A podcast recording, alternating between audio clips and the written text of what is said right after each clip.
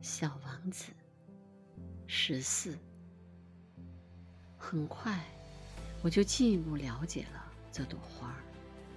在小王子的星球上，过去一直都生长着一些只有一层花瓣的很简单的花。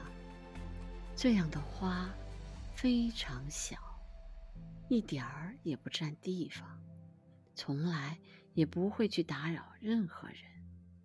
它们早晨在草丛中开放，晚上就凋谢了。不知从哪里来了一颗种子。有一天，这颗种子忽然发了芽。小王子特别仔细地监视着这棵与众不同的小苗。这玩意说不定是一种新的猴面包树。但是，这小苗不久就不再长了，而且开始孕育着。一个花朵，看到在这棵树苗上长出了一个很大很大的花蕾，小王子感觉到从这个花苞里一定会出现一个奇迹。然而，这朵花藏在自己绿茵茵的房间中，用了很长的时间来打扮自己。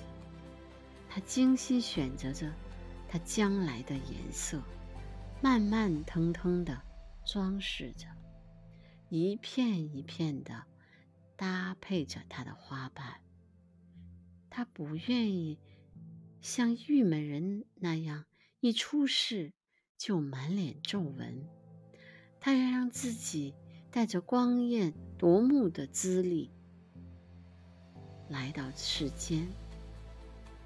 是的，他是非常爱俏的。他用好些好些日子，天仙般的梳洗打扮，然后在一天的早晨，恰好在太阳升起的时候，他开放了。他已经精细的做了那么长时间的准备工作，却打着哈欠说道：“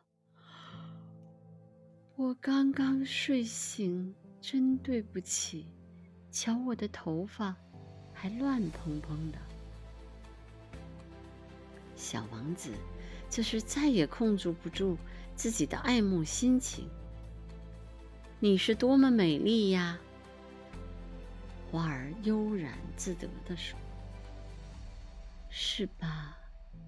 我是和太阳同时出生的。”小王子看出了这花儿。不太谦虚，可是它确实丽姿动人。